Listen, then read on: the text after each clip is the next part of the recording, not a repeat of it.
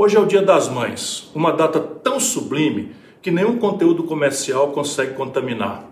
É uma data sublime porque homenageia o ser humano que mais se acerca do divino, a nossa mãe, o ser que concebe a vida. Melhor do que qualquer outra língua, só a riqueza poética e simbólica da nossa língua portuguesa consegue traduzir essa magia na expressão dar à luz. Dar à luz.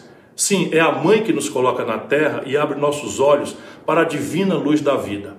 Eu tive a felicidade de ter uma mãe maravilhosa, Dona Maria José, a nossa querida professora Mazé. Ela ensinou a mim, a meus irmãos e a um número enorme de jovens o caminho de superação pela educação. Todos nós aprendemos muito com ela, porque era ao mesmo tempo mãe e professora. Era muitas vezes uma professora no lar e muitas vezes uma mãe na sala de aula.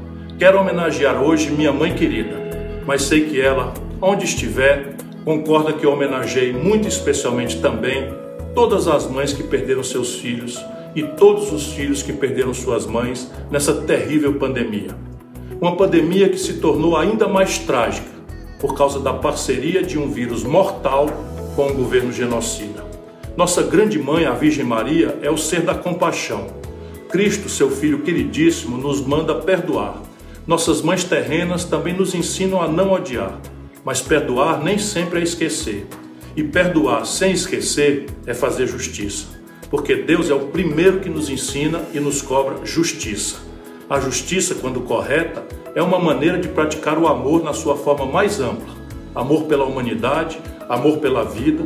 Portanto, nessa pandemia, a melhor forma de homenagear as mães que ficaram sem seus filhos e aos filhos que ficaram sem as suas mães é dizer-lhes que eles não serão esquecidos.